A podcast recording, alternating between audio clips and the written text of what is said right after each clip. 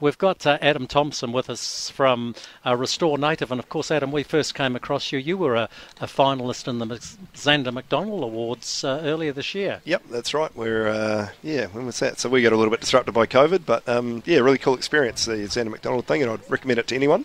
Now, you, you, are an agricultural entrepreneur.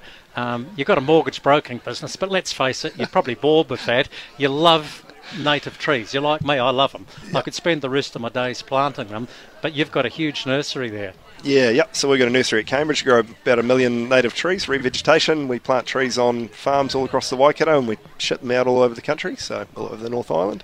And we've got a site here at Field Days, so um, if you're in the pavilion, come and see us. I was talking to Julia Jones from NZX about uh, growing natives.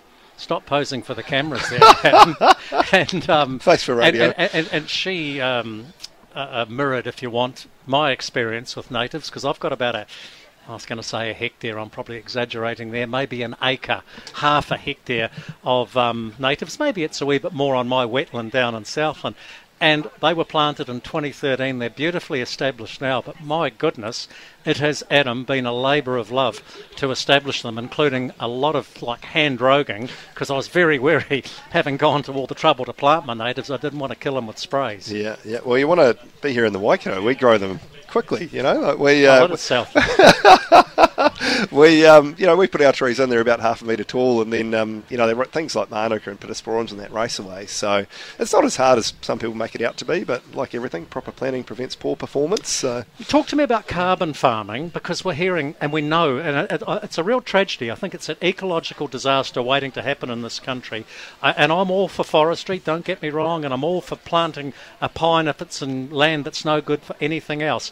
But I'm looking at what's happening around New Zealand, and we're getting it wrong. Mm. Yeah. So, so, like, so, can we use natives effectively uh, for carbon credits for carbon farming? Yeah. So at the moment, natives get a raw deal, and um, and there's a lot of studies being done on um, establishing natives for long term and how that sequestration works over time. Um, at the moment, in the ETS lookup tables, get six and a half tonnes a hectare.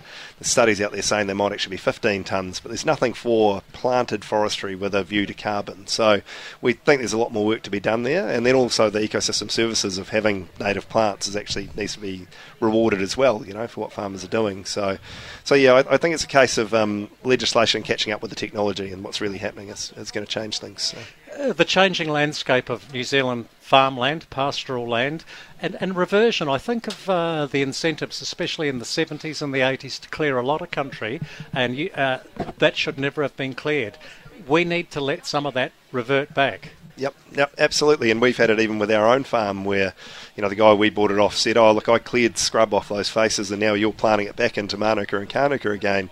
But he even said, look, for 40 years I never made a dollar out of that. I shouldn't have actually been farming it and it's the best thing for the environment to put it back. So it's crazy to see in one generation we're realising that actually, you know, let's let's make money out of the productive areas and those other areas can do a lot of other good things too. So Now, put on your mortgage broker's hat what are we facing next year?